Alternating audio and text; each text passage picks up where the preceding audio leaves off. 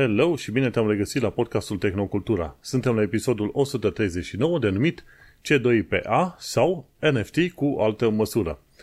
Gazda ta preferată de astăzi este Manuel Cheța, pentru că Vlad este în concediu. Subiectele principale de astăzi sunt C2PA, AI la pătrat, WordPress și mașini electrice. Nu uita, oriunde asculti podcastul de față, să dai un like, un share și, bineînțeles, un review ca să ajungă podcastul ăsta la cât mai mulți oameni. Creștem cu 30% pe an, dar aș vrea să creștem cu 200% pe an, să ajungă la cât mai mulți oameni să primească și ei un alt punct de vedere. Mai ales că noi aici discutăm uh, o sumedenie de lucruri, nu numai un singur lucru sau o singură perspectivă. Te poți gândi că în podcastul ăsta de multe ori Vlad și cu mine suntem puțin în opoziție cu părerile pe care le avem. Așa că e un lucru foarte bun pe care îl poți avea să ai și din când în când câte un debate în episoadele astea. Și uite-te că suntem la episod nou. Ce am mai făcut? N-am făcut mare lucru. Sincer, m-am uitat în ultima săptămână, da? Că de asta discutăm. Ce am făcut Manu în ultima săptămână? M-am uitat cu jind la filmele de pe Amazon Prime Video, Amazon Video, pardon. Acolo sunt o serie de filme care pot fi uh, plătite ca să le vezi, le închirie sau le cumperi. Ajungem și la discuția cu cumpăratul pe Amazon Video, da? Am terminat de văzut de curând, totuși, filmul ăsta cu Uh, John Clancy, ăsta spy movie, ce mai este de curând. Am și uitat ce, ce tare am și uitat și numele de film, ca să zic așa. Dar, uh, cum îi zice, Amazon a avut, uh, să zicem, patru sezoane din, din filmul respectiv, dacă stau să mă gândesc bine. Și m-am uitat la el, a fost super mișto. Bineînțeles, uh, yeah, Rainbow Six, ceva de genul ăsta, ceva în stilul ăla, să zicem, era el pe acolo efectiv am și uitat, uh, să zicem, rolul sau numele sau ce vrei tu. A, uite acolo. Jack Ryan, da? M-am uitat patru sezoane la filmul ăsta și n-am, n-am ținut minte numele că e Jack Ryan. Foarte simpatic, m-am uitat la asta. Am în lista mea de Amazon Prime la chestii pe care vreau să le cumpăr. Uite, a apărut uh, e Flash, e Dungeons and Dragons, Guardians of the Galaxy, ce mai e? Fast X, John Wick, Shazam, 5 filme. Dar pentru că sunt uh, cheap, ca să zic așa, aștept să se reducă undeva pe la vreo 2 lire ca să, pentru închiriat, ca, ca mai apoi să mă uit la filmul uh, respectiv. Deocamdată sunt pe la vreo 5 lire și unele sunt chiar la 15 lire pentru că sunt marcate gen Home Premiere. 15 lire fiind uh, chiar un bilet de cinema aici în Londra. Și nu o să stau pentru acel bilet de cinema, nu nimic, aștept când o să fie 1-2 lire. De obicei, de când e adăugat în Home Premier, durează cam o lună de zile la prețul ăla de 15 lire sau ce mai fi. După aia în luna următoare mută la 5 și după aia în cealaltă lună, abia a treia lună încolo, sunt situații în care va da la 2 lire, ceva de genul ăsta. Am oarece răbdare, cât de cât, și atunci o să vedem când reușesc să văd filmele astea. Când zice buy, în nicio, în nicio situație pe platforma Amazon digitală, când spune că tu cumperi, tu, nu, tu de fapt nu cumperi. Tu plătești o licență cât este contul tău de Amazon deschisă. Atât. Dacă la un moment dat îți închizi contul de Amazon, tu pierzi orice înseamnă digital pe acolo. Că sunt Kindle Books, că sunt filme cumpărate, muzică, ce vrei tu, totul este închis, game over. Și nici nu, chiar dacă ai cumpărat, tu nu ai efectiv dreptul să downloadezi în calculatorul tău, să ții chestiile alea cu tine ad infinitum. No way. Așa că atunci când e vorba de cumpărat, de buy, este un fel de, ar trebui să zică long-term lease. Ok? Sau account lease, ceva de genul ăsta, dar e mai fancy să zică, uite, buy, cumpără. Tot legat de Amazon, uite că în ultima săptămână am început să citesc o carte, un fel de biografie a firmei, mai precis, numită Amazon Unbound, scrisă de Brad Stone. Și este foarte interesant de văzut uh, evoluția firmei Amazon din 2010, mai precis 2013, către 2022, că, pentru că atunci a fost publicată cartea asta Amazon Unbound de Brad Stone. 420 de pagini de goodies, ca să zice așa, ca să-ți mai dai seama cum funcționează firma în, interi- in, în interiorul ei. De curând am terminat de citit cartea Elon Musk. Am și uitat numele, a, așa, scrisă de Ashley Vance. Și cartea asta, Elon Musk, la fel, vorbea de lupta lui uh, Elon Musk de a crea până la urmă X.com, X.com, firma aia de payments, care mai apoi s-a unit cu PayPal. După aia, uh, înainte de asta, el a avut Zip 2, o chestie foarte interesantă, un fel de Google Maps, un fel de Google Maps cu direcții înainte de vremea de lui Google Maps. După aia discutăm de, am de Elon Musk care a făcut uh, SpaceX, Tesla, bineînțeles Solar City și cam pe acolo s-a terminat cartea respectivă, că după aia Elon Musk s-a băiat în tot fel de chestii, inclusiv mai nou în chestiuni de AI. Și interesant, pe mine mă chiar mă interesează să știu și biografiile oamenilor respectivi, dar și, să zicem, un scurt istoric al firmelor, să văd ce se întâmplă pe acolo. Pentru că eu sunt mai egoist, așa, și egoist în sensul că dacă cumpăr o acțiune două la o firmă gen Amazon sau la Tesla, mă interesează să știu și puțin despre firma aia în alte metode. Citind o carte de genul ăsta, într-adevăr, îți dă, îți dă ceva mai multe informații și perspective. Și asta mă ajută și în podcastul ăsta, din când în când să pot uh, specifica câte o chestie foarte interesantă sau mai puțin cunoscută în mediul digital. Pentru că nu ai așa de multe informații din cărți transferate cu totul și cu totul în mediul uh, digital. Și în cartea altă cu Elon Musk o să vezi foarte mult personalitatea lui, cum, cum intervine în tot felul de puncte și punctulețe și, de exemplu, de ce modelul uh, S, acel sedan, a avut o anumită formă specifică, gen scaunele din spate. Trebuiau să fie foarte, în mod normal, ai bancheta din spate cu trei locuri, dar locul din mijloc este vai, vai de el, nu încape acolo. Și modelul acela sedan a trebuit să fie construit în așa fel pentru că Elon Musk vrea să se ducă el cu soția în față și cei cinci copii în spate. Și trebuia să, ai, să fie loc suficient pentru cei cinci copii și pentru cineva dacă ar fi vrut să stea pe locul ăla din mijloc, în spate. Și anumite idei de design, de exemplu, cu aripile alea, cu porțile alea, cu portierele care se ridică în stil aripă sus, au fost mai intenționat ca să te poți pun, băga în mașină, de exemplu, cu un scaun din ala de copii, să pui chiar pe mijlocul, pe scaunul de mijloc, la, dacă este nevoie, pe locul de mijloc, pe bancheta din spate. Și auzi de tot felul de decizii și chestiuni din astea luate și în materie de SpaceX și de Tesla, din cărți din astea. Citind pe net, hm, poate da, poate nu. Când, când vezi scandalul făcut de Elon Musk pe Twitter, efectiv, într-un fel zici, mă, ok, nu vreau să aud de individul ăsta niciun fel de chestie. Când te duci să vezi în istoria firmelor și ce a făcut el pe acolo, încep să îți dai seama de ce face anumite chestiuni și încep să înțelegi când zice, băi, uite, o să avem uh, uh, Cybertruck-uri până la anul. A, toată lumea știe că deja trebuie să mulțească cu 4 sau 5 ca să-și dea seama de timpii real. El în mintea lui, de exemplu, Elon Musk, și ajungem și la Amazon, în mintea lui, Elon Musk, el, el sau, se uită, are, are cunoștințe, vaste cunoștințe, da?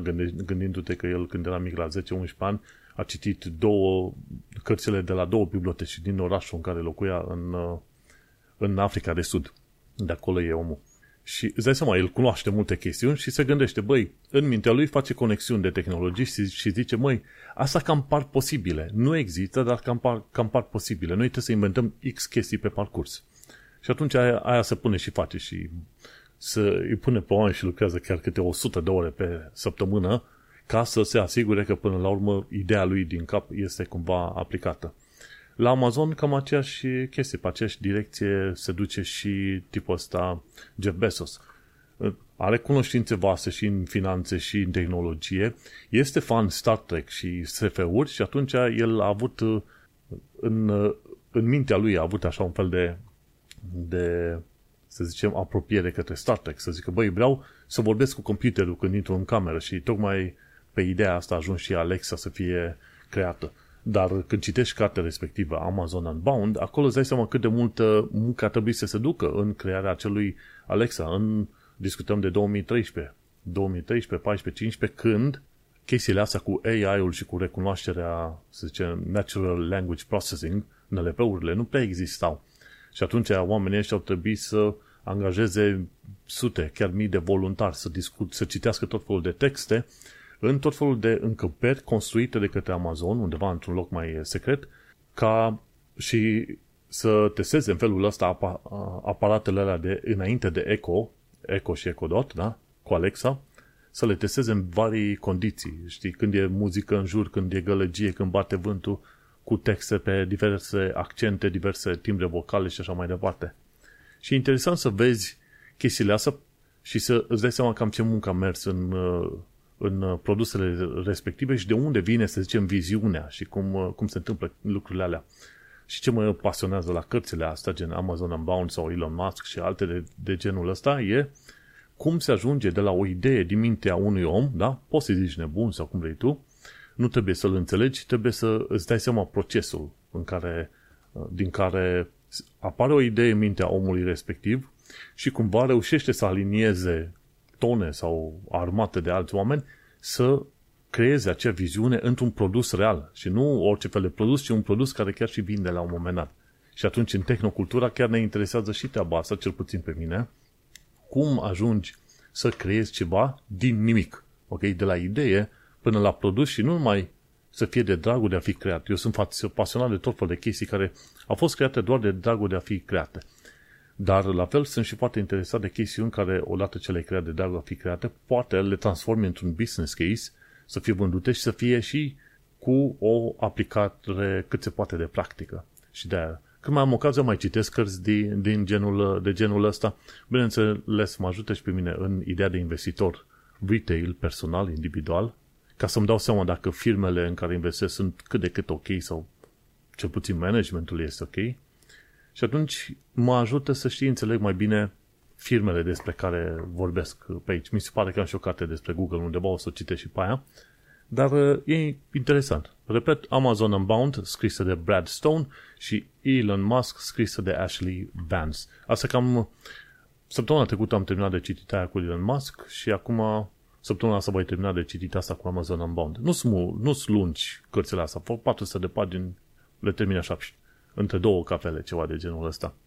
Ce am mai făcut în ultima săptămână? Uite că am descoperit pe 16 iulie, adică acum două zile, pentru că podcastul de acum este înregistrat în data de 18, podcastul acesta, pe 16 iulie, tocmai Buzz Aldrin, unul dintre astronauții care s-a dus pe lună, chiar a scris că acum 54 de ani Apollo 11 a fost lansat. Și am intrat în istorie și așa mai departe.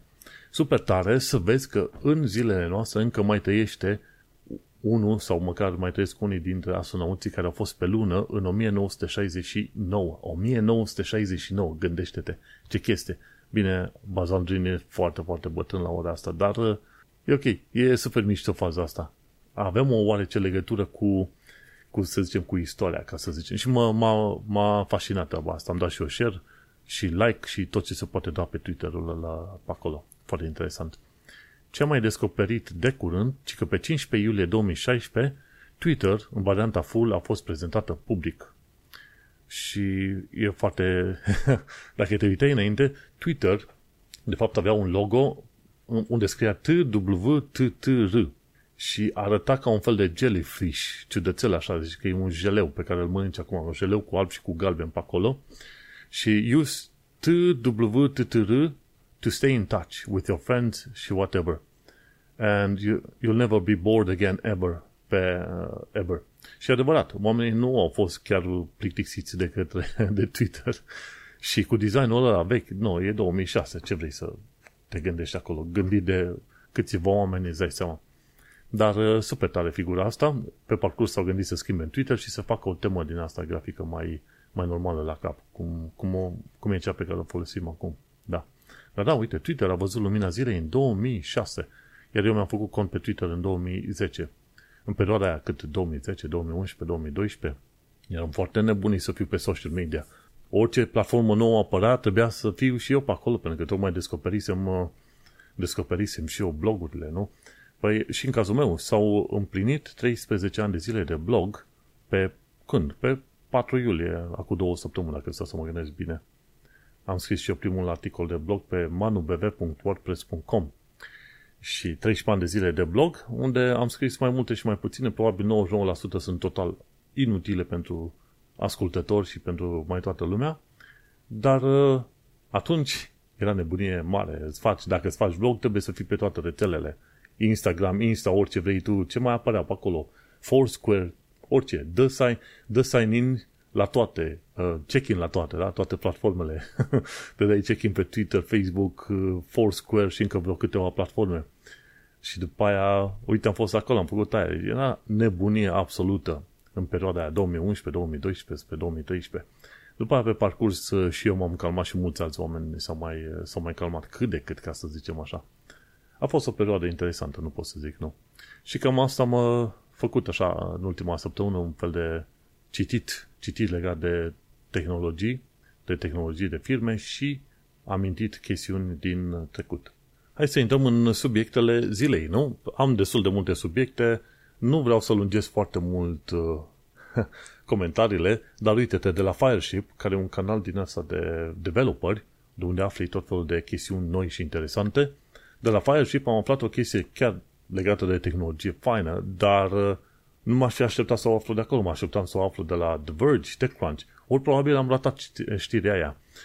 Am aflat despre C2PA. C2PA este Coalition for Content, Provenance and Authenticity. Deci coaliția pentru proveniența și autenticitatea conținutului. Da? Din nou, coaliția pentru proveniența și autenticitatea conținutului. Adică, despre ce este vorba, am pus acolo un fel de subtitlu la subiectul ăsta, gen NFT-uri pentru a specifica originea. Și sunt niște plusuri și minusuri cu toată afacerea asta. Când te bagi pe site-ul celor de la C2PA, dacă să mă gândesc bine, se dau mute. Ăștia au dat și link-ul pe acolo, da? C2PA.org, când te duci pe site-ul respectiv, o să vezi că această co- în această coaliție e Adobe, e Intel, Microsoft, Sony, TruePic și BBC și bineînțeles mai sunt și alte firme pe acolo foarte interesante. Ce își propune să facă această coaliție este să creeze un standard prin care să-ți poți da seama dacă obiectul respectiv, gen o imagine, un video sau un audio, sunt originale, care vin exact de unde ar trebui să vină la momentul respectiv. Și atunci, odată ce standardul ăsta este aprobat, tot felul de aplicații vor trebui să urmeze standardul și undeva în dreapta sus a imaginii o să-ți arate o iconiță care, pe care dai click și spune dacă imaginea este originală sau dacă nu, dacă cumva a fost editată în vreun mod, ori dacă este o, o imagine care nu urmează standardul deloc.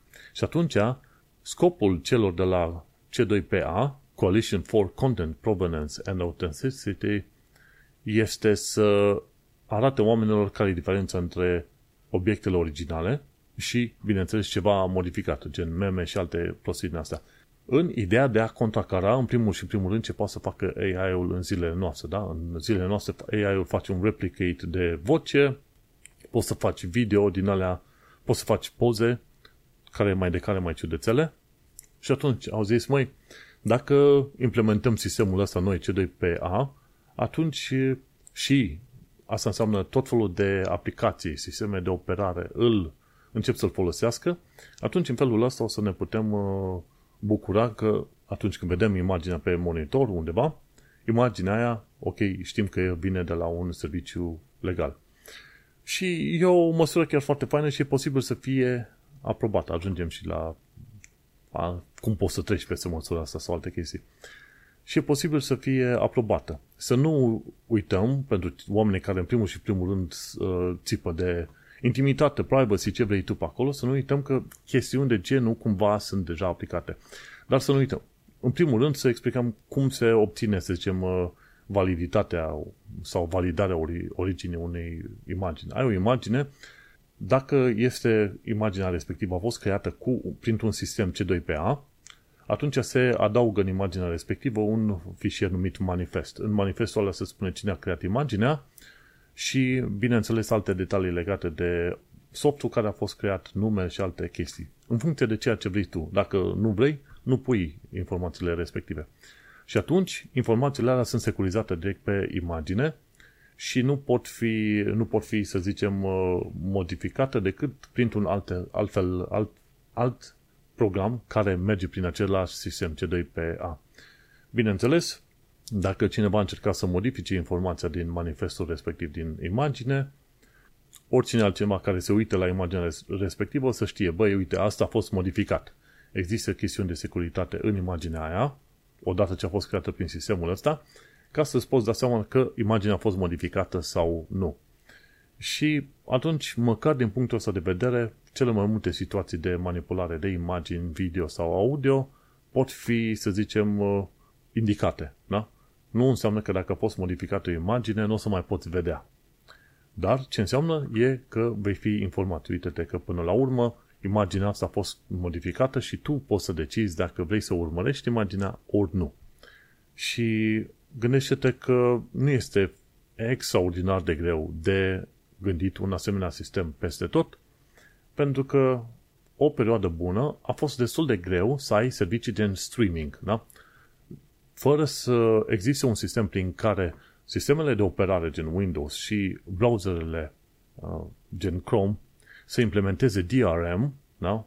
cum e Digital Rights Management, dacă nu ar fi existat o metodă prin care browserele plus sistemele de operare se poate lucra împreună pentru a implementa DRM pentru firme, nu am fi avut Netflix, uh, ci Amazon Video și alte chestii de genul ăsta.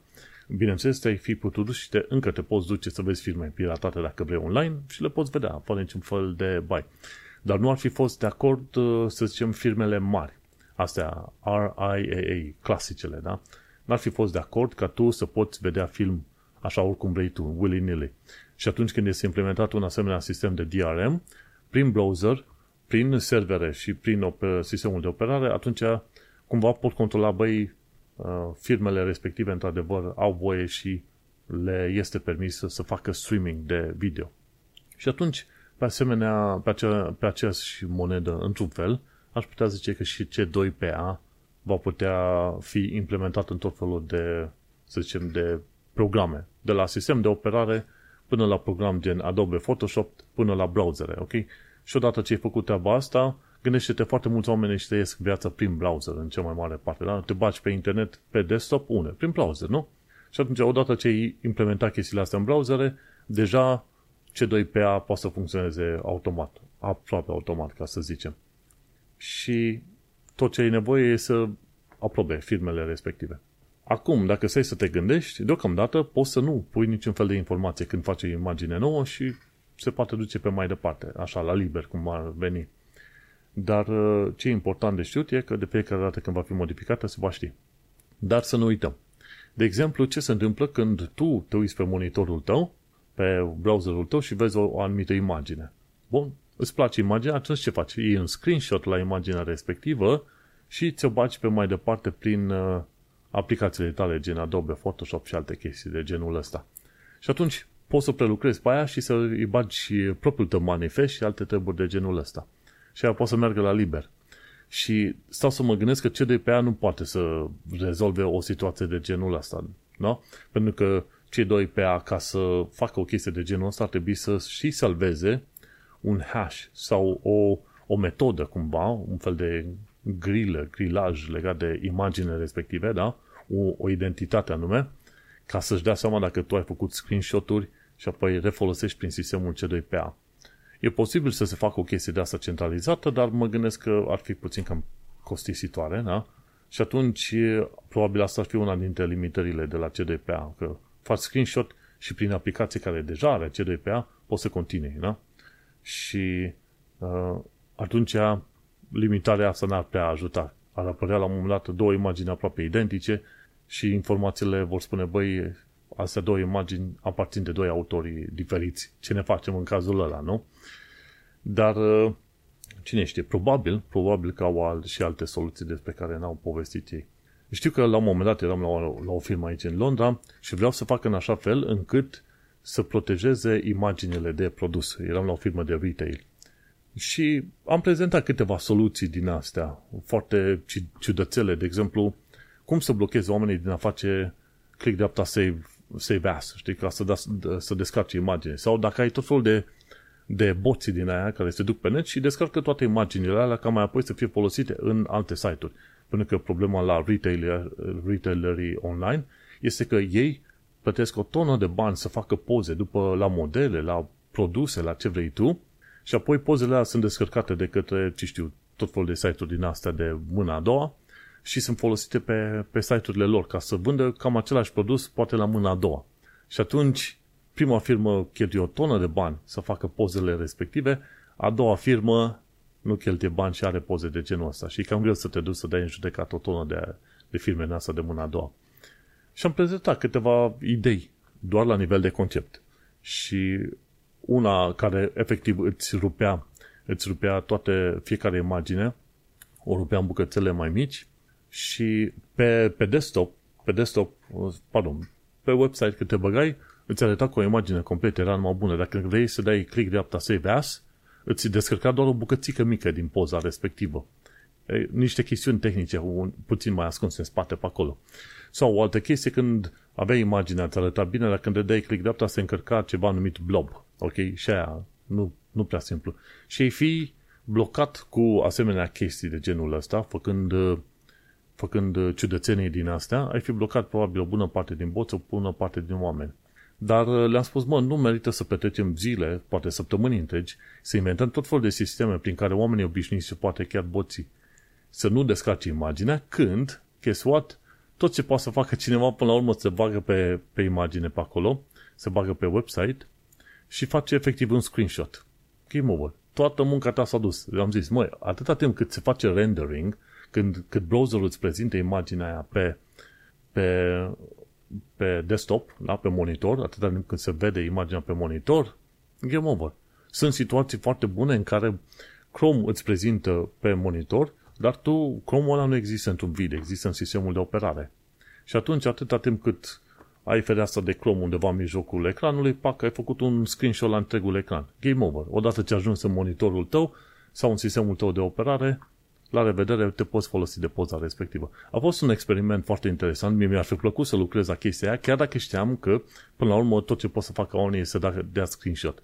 Dar uh, le-am spus, zic, uite, avem câteva metode Putem limita o bună parte din cazuri, dar gândiți-vă că alternativa e ca oamenii să creează mici boți care efectiv fac screenshot la, la browser și a zis, ah, ok, hai că nu mai, nu pierdem săptămâni întregi și zeci de mii de lire ca să construim ceva care până la urmă uh, o să fie bătut de un singur screenshot. Da, și aia a fost, uh, aia a fost dure, dureroasă chestia pentru că aș fi vrut să lucru la proiectul ăla doar de dragul de a lucra la proiectul ăla, da? Dar îți dai seama, firmele trebuie să producă, să vândă, și așa ajungem la C2PA. Până la urmă, un amulit de screenshot s-ar putea să bată sistemul ăsta C2PA. Dar probabil nu aia este, este situația. Probabil C2PA va reuși să acopere, să zicem, cele mai multe cazuri. Ok? Și cazurile de forgery ceva mai complexe, atunci vor putea fi, să zicem, uh, verificate și răsverificate. Pe de altă parte, dacă implementezi sistemul C2PA prin Windows, atunci se poate ajunge la o, la o situație cum e în Android. Da? În Android ai anumite setări și când ești în aplicația de banking, de exemplu, aplicația de banking îi spune sistemului de operare nu accepta screenshot-uri. Ok? Și atunci poți să faci ce nu vrei tu, nu poți să accepti screenshot-uri. Trebuie să iei un alt telefon, să faci o poză la propriul tău telefon ca să-ți dai seama detaliile din banca ta. Ok? Ceva de genul ăsta ar putea fi, să zicem, uh, aplicat și în cazul Windows-ului, nu? Pentru că Microsoft este partea acestui concern.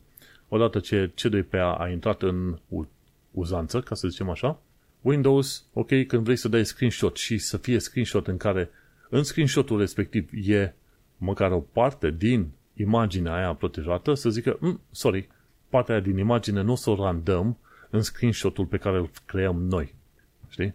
Și atunci s-ar putea să fie o chestie. Dar, bineînțeles, hackerii se vor pune, vor face un alt programel care trece de asta cu CDPA. Știi? Și ajungem din nou la, un, la, un, la o luptă în asta. Eu fac aia, tu faci aceea și merge pe mai departe. Dar e o chestie interesantă. C2PA, Content, Coalition for Content Provenance and Authenticity. Da, nu mai știu să vorbesc un fel de NFT-uri, da, teoretic ar fi un NFT fără acel blockchain, cum spune și tipul de la Fireship. E un proiect interesant, e o idee interesantă, vedem unde va duce și sper să fie aplicată doar, doar la nivel de concept. Înțelegi? Doar așa. Pe mai departe nu știu cât de utilă va fi treaba asta. Știi cum e? Te gândești că ce unora le fată mintea, a doua zi și fac. Da? Cum e vorba aia primarilor din uh, România, nu? Dar uh, uite-te că anumite idei poate să ducă la alte inovații tehnologice și până la urmă, odată ce a, plăcut, a apărut blockchain-ul și ideea de NFT-uri, de ceva unic pe acel blockchain și să creezi acel scarcity, adică unicitate sau ceva de genul ăsta, să nu ai suficient de multe, o limitare a cantității în lumea digitală unde poți să dai copy-paste ad infinitum, ei, când a apărut un concept din ăla, bineînțeles că acel concept poți să-l exporți la alte chestiuni, care mai de care mai, mai interesante.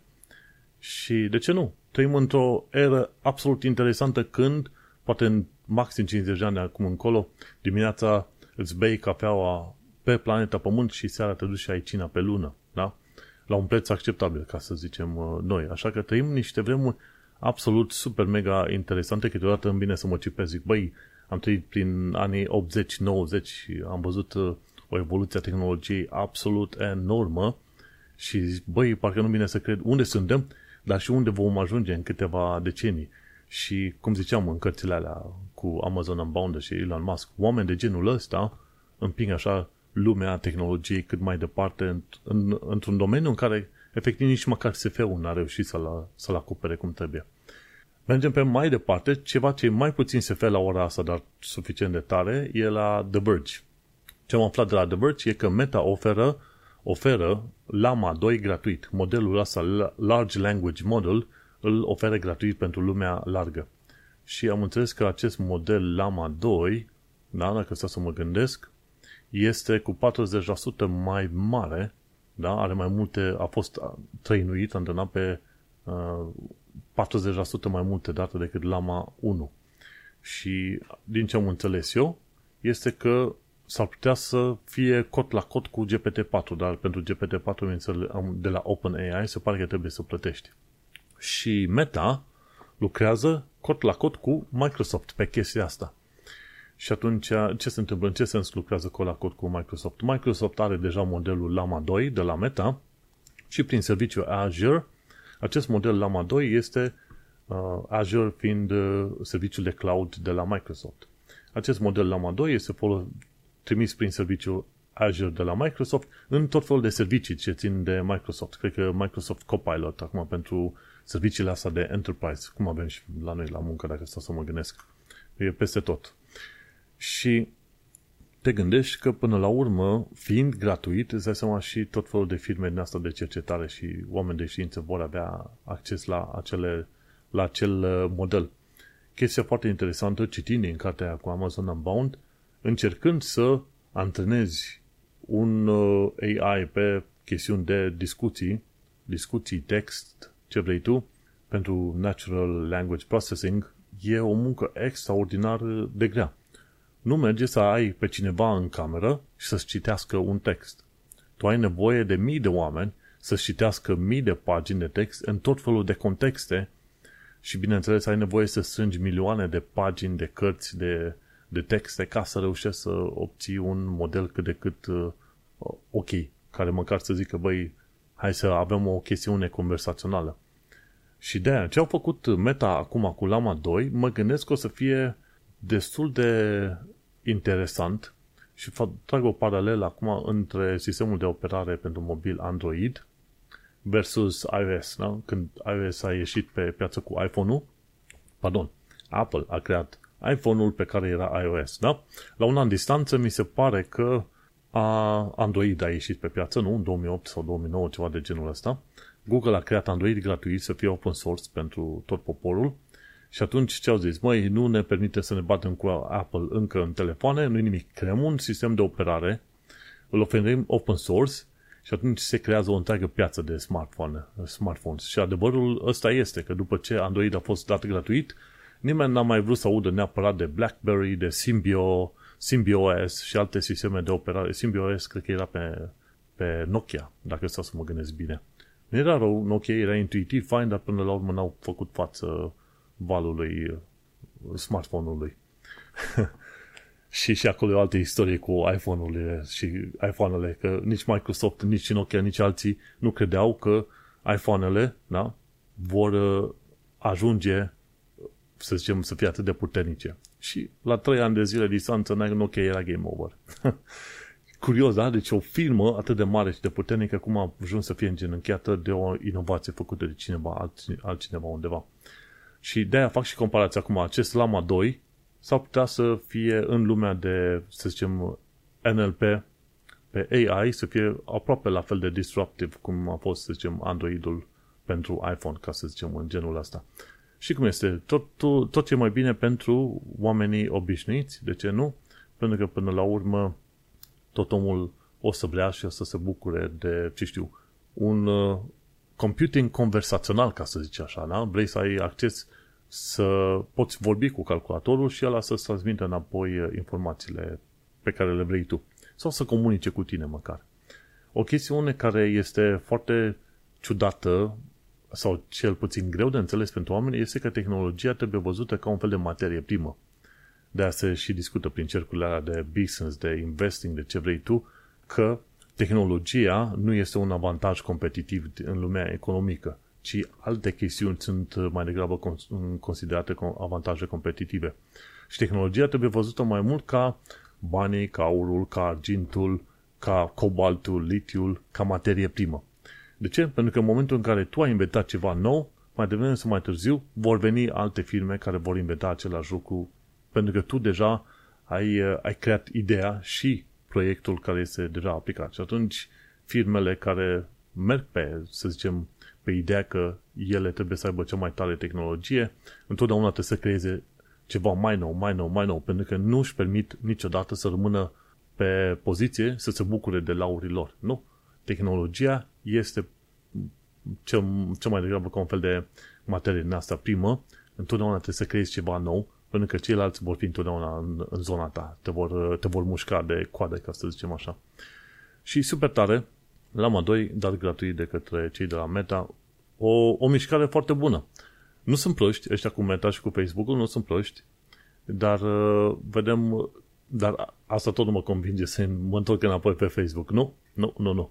Ce am aflat că e Security and Exchange Commission, un fel de să zicem, organizație guvernamentală din SUA, se spere de AI. Zice, băi, AI-ul va fi foarte uh, complicat pentru instituțiile financiare. Băi, contrapunctul este că instituțiile financiare și firmele de, de asigurări oricum folosesc deja AI de câțiva ani buni de zile, deci hai să ne speriem aiurea și uh, să, să nu ne alarmăm, ci, bineînțeles, să ne gândim cum să creăm uh, un AI mai, mai cinstit, mai fair.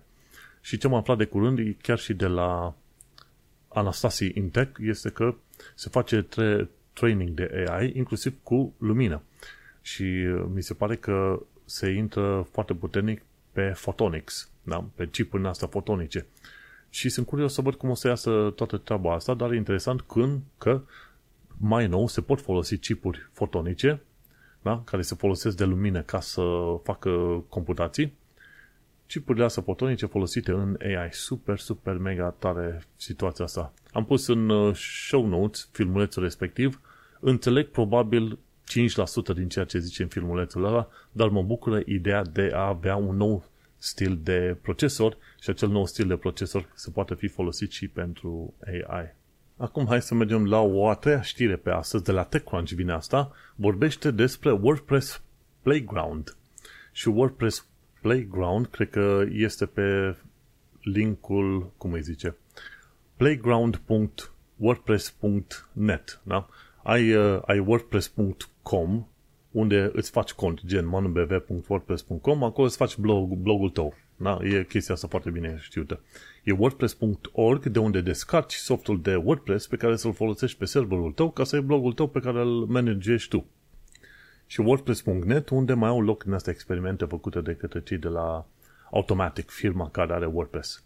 Și pe playgroundwordpress.net m-am, jucat, m-am dus și m-am jucat și este super mega tare figura. Ce e acel Playground e efectiv creează un server în browser, da? ai bază de dată, ai, poți să rulezi PHP-ul încolo și, bineînțeles, uh, îți și randează imaginea, totul în același loc, în acel playground. Este super genială treaba asta. Și chestii de genul ăsta nu ar fi putut fi posibile dacă nu ar fi existat un al treilea limbaj de programare pentru web. Primul limbaj, în principiu, de programare pentru web este HTML slash CSS, da? Asta ca să-ți ajute să randeze paginile web. Oamenii ar spune că nu ar fi neapărat limbaj de programare, eu aș zice că mai degrabă se orientează pe direcția de limbaj de programare declarativ, da? Nu e imperativ. Declarativ spui, băi, vreau să fie asta, asta, asta și asta aici, gen pune un paragraf aici și un heading aici. Și cam asta face HTML-ul. După aia e limbajul de programare JavaScript, care e limbaj de programare oamenii cumva ziceau în glumă, e, e scripting language, nu e chiar limbaj de programare. Ba, este, este limbaj de programare și este imperativ, nu numai că spui ce să pună, dar și cum să pună o informație pe, pe, de, pe desktop, pe monitor, ca să zicem așa, și are API-uri vaste. Când te uiți la API-urile pentru web, efectiv poți să construiești o replică a desktop-ului tău într-un, uh, într-un browser și poți să construiești, să zicem, un media player foarte frumos, foarte simpatic în, uh, în web. Dacă stai să te uiți, mi se pare și la Spotify. Spotify folosește HTML, CSS și JavaScript pentru că, din ce am înțeles, o aplicație în sine este o aplicație de Electron. Aplicația Electron este, de fapt, un, să zicem, un mini-server care îți folosește HTML, CSS și JavaScript să-ți randeze în fața ta tot, tot fel de chestii. Așa că și cu JavaScript și cu API-urile de web pe JavaScript ajungi să faci extraordinar de multe în zilele noastre. Bun. Deci primul limbaj HTML, CSS, al doilea JavaScript, al treilea este WebAssembly.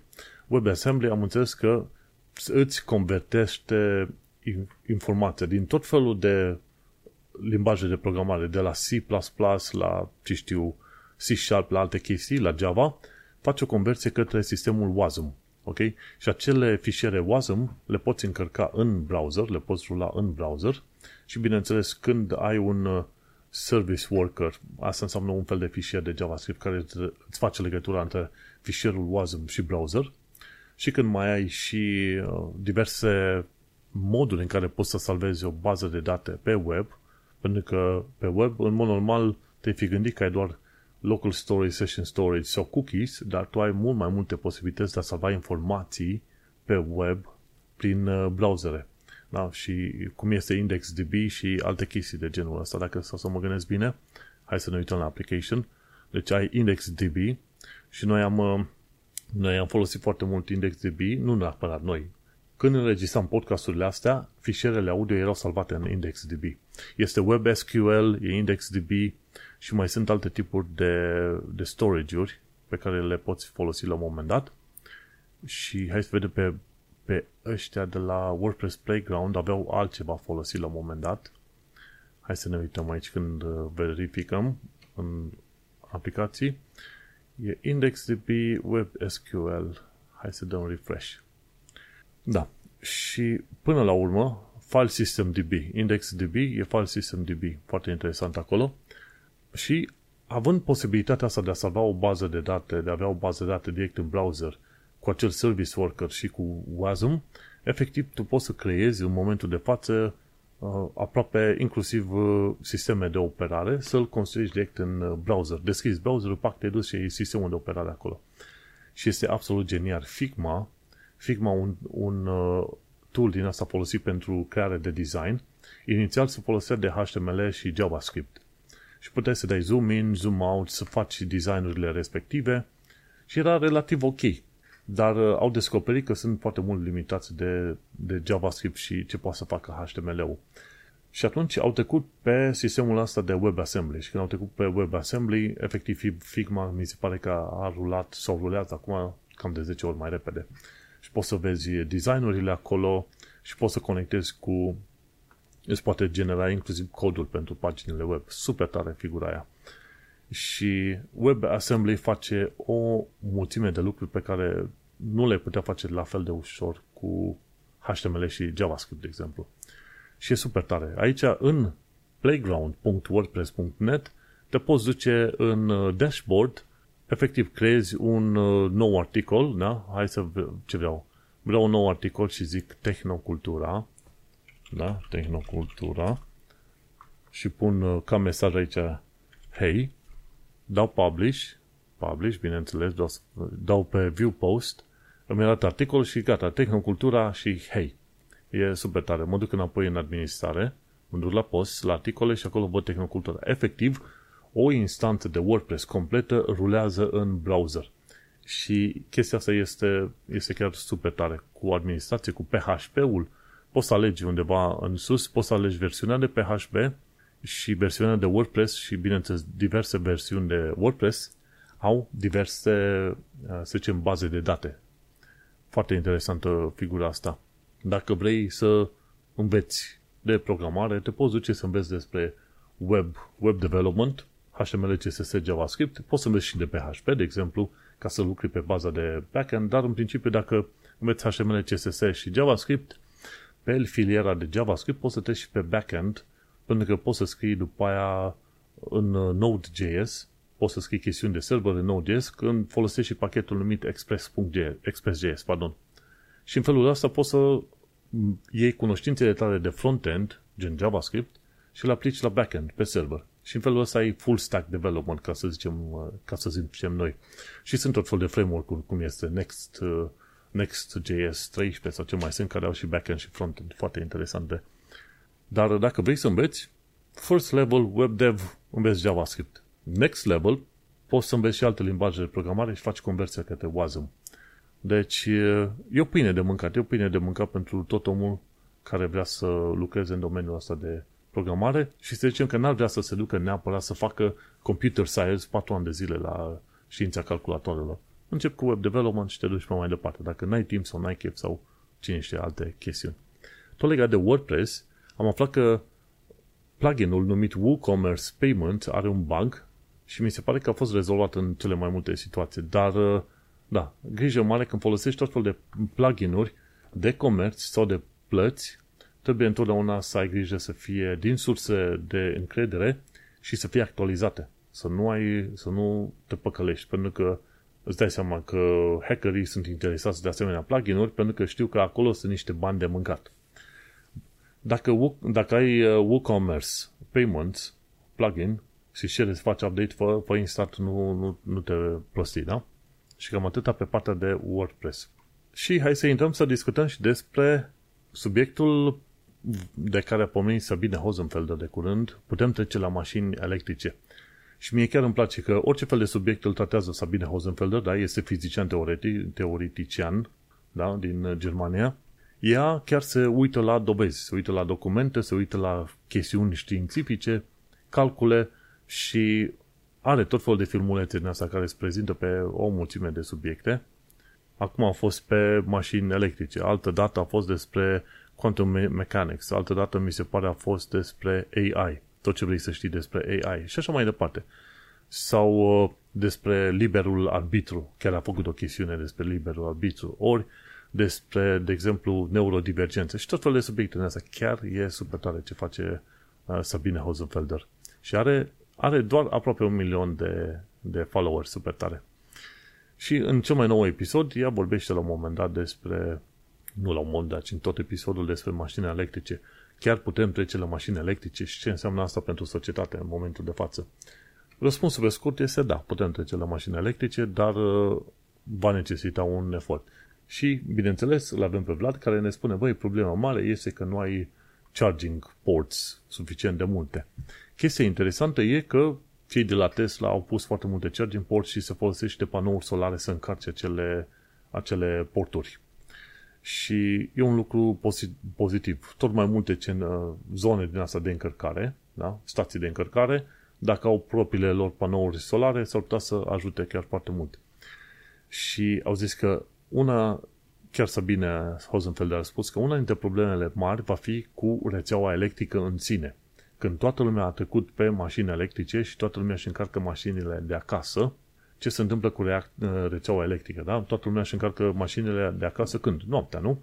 Și atunci când te-ai fi așteptat ca rețelele electrice să fie puțin mai calme, atunci o să fie durerea cea mai mare pentru că toată lumea vrea să încarce aceste mașini electrice noaptea. Și atunci vin eu cu o mică a mea soluție pe care probabil o mulțime de oameni o urăsc și anume este vorba de faptul că mă, ar trebui să investim puțin mai mult uh, mulți bani și multă muncă în a crea mașini atomice, da? Nu bombe atomice, ci mașini atomice.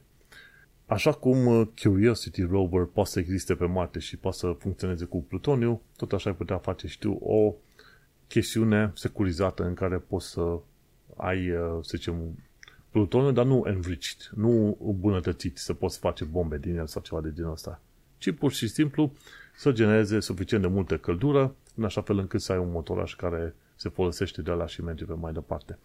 Și dacă faci toate chestia aia foarte bine securizată, nu-ți faci nici probleme de accidente, că se bușesc mașinile și gata, uite, bombe atomice. Ca să obții bombe atomice este foarte, foarte, foarte multă muncă. Trebuie să ajungi la 99, nu știu, 98% ceva de genul ăsta de, de, de îmbunătățirea uranului, sau cum îi zice termenul ăla, ca să faci o bombă atomică în toată regula. Așa că mai e mult și bine până acolo. Și a zice, măi, niște mașini, poate ar fi vremea să ne regândim la niște mașini atomice. cum, cum, cum reciclezi alea? Ei, cum reciclezi și restul de combustibil atomic, nu? Ce tot atâta, atâtea bancuri din astea. Toată cantitatea de, să zicem, rezidu atomic poate fi pusă pe o, pe o suprafață de 1 pe 1 km undeva la fundul Pământului. Nici atâta. Toată cantitatea de pe toată planeta, zic. Nici măcar nu se pe 1 pe 1 km, da? Dar ca să pui tot felul de chestiuni, reziduuri legate de combustibilii fosili, ai nevoie de mult mai mult teren pe toată planeta asta și urmele sunt uh, foarte, vor rămâne vizibile pentru 10 sau 100 de ani de zile. Deci să-ți faci problema cu reziduuri este chiar, este chiar foarte ciudat. Gândește-te că în momentul în care am reușit să facem o gaură suficient de adâncă să ducă în mantaua pământului la 10 km 20, dacă ai băgat acolo reziduul atomic, o să fie chiar ok. De ce? Pentru că singurul lucru pe care ne protejează noi pe pământ de a muri din cauza radiației este faptul că există crusa terestră. De ce? Pentru că Pământul este în mod natural și mantaua Pământului este în mod natural radioactivă. Faptul că stăm pe Pământ, asta ne protejează de o bună parte din radiația care ar veni din, uh, din Pământ, din planeta noastră. O bună parte din căldura planetei noastre este creată de, tocmai de către radiație, da? Îi se zice radiație reziduală da? de la crearea planetei. Și asta va menține foarte mult timp căldura în interiorul planetei. Și așa că, gândindu-te, poți să te și la mașini atomice, dar, bineînțeles, chestia asta este foarte fantasmagorică pentru mulți, mulți oameni. Acestea fiind spuse, hai să trecem la știri pe scurt și aici avem de la Testing Games, ei au testat jocuri acum și s-au întrebat dacă Dual Channel RAM e mai bun decât One Single Channel RAM, dar la aceeași cantitate de RAM pentru DDR5. Adică ce au testat? Au testat un stick de 32 de giga versus două stickuri de 16 giga. Și uite că două stickuri de 16 giga și presupun că au fost puse în dual channel, asta e doar presupunerea mea, au funcționat mai bine pentru DDR5 și au funcționat mai bine undeva în funcție de jocuri între 5 și 25% mai bine. Ceea ce este interesant, 5 și 25% însemnând între 5% și 25% mai multe Uh, cadre pe secundă, frames per second, în funcție de jocuri. Ceea ce este un lucru foarte bun. Dual channel, ce înseamnă? Să zicem că ai, uh, că ai pe placa de bază 4 sloturi pentru RAM, pui 1 da 1 ba. Când pui așa 1 da 1 ba, o să te asiguri că până la urmă este în dual channel. De obicei, sloturile care sunt în dual channel o să fie în culori diferite. Unele un fel de gri mai deschis, unele mai în gri mai închis. Și când ai două două sloturi în astea, două plăcuțe de RAM, le pui în acele, în pereche, știi? Le faci în pereche în felul ăsta și atunci, efectiv, cu dual channel, înseamnă că procesorul are acces la mai, de două ori mai multe informații în RAM decât ar fi avut de la o singură plăcuță din aia. Cam asta e, e istoria generală. Și așa, pentru DDR5, uite că pe dual channel este mai bun decât single channel. Ce am aflat de la The Verge ei au scris un articol foarte mult despre Google Reader. Google Reader trebuia să fie o chestie destul de socială, nu doar un feed reader. Cei care au creat proiectul respectiv au fost cumva tolerați în firma Google și pentru că Google Reader, deși avea fani, destul de mulți fani, nu avea suficient de mulți fani încât să îi dea peste cap pe seniorii de la Google, Google Reader la un moment dat a fost închis și chiar mi-a părut rău, pentru că era o chestie super simpatică. Și de fapt, Google Reader, în mod normal, trebuia să fie un fel de Google Social Reader sau ceva de genul ăsta. Dar cum Google stau foarte prost la capitolul Social Networks, bineînțeles că au închis un proiect care putea să fie extraordinar de bun. Citește istoria pe The Verge și să zim dacă ești de acord sau nu cu mine. Hardware Unboxed. De la ei am aflat că nu, nu prea are rost să faci un upgrade la generația asta de PC pentru că la banii pe care îi dai pe noile piese, efectiv nu merită creșterea de performanță, ca să zicem așa. Și până la urmă, tinsele erau adaptate pentru că sunt foarte, foarte scumpe, de la o generație de altă, la alta nu obții, să zicem, performanțele la care te-ai fi așteptat, gen plus 30, plus 40, plus 50%. Și atunci, da, probabil poți să iei o pauză și să accepti, aștepți următoarea generație de, de RTX, poate 50 și de la AMD, de la AMD probabil te poți, te poți lipi de ceva de la AMD la fel, cât de cât, dar și ele sunt puțin suprapreț față de cum ar trebui să fie. Bun. Ultima chestie pe astăzi de la video tutorial, canal de YouTube pe care îl urmăresc efectiv din 2010 și de pe video tutorial am învățat efectiv cum să instalez WordPress prin iulie, da, iulie 2010, cam atunci pe, pe când mi-am făcut și eu blogul. Și video tutorial, de la ei ce aflăm? De la ei, de doar unul, da? De la el ce aflăm? WinFR GUI este un, o aplicație de recuperare de fișiere, un program de recuperare de fișiere. Și sunt sigur că ți-ai mai șters un fișier sau altul, de ce nu? Folosește WinFR GUI și ar trebui să te ajute în recuperarea de fișiere atâta timp cât nu ai formatat uh, hardul. Și chestia asta funcționează pentru că de obicei când ștergi un fișier, fișierul respectiv este marcat ca șters. Dar nu este șters în mod efectiv pentru că acțiunea de a șterge un fișier ar însemna să treacă pe zona fișierului respectiv și toți biții să-i, să schimbe din orice bit care e 1 să-l schimbe în 0. Și asta e o activitate care consumă și timp și bani, și timp și energie și atunci și strică și hardul slash SSD-ul.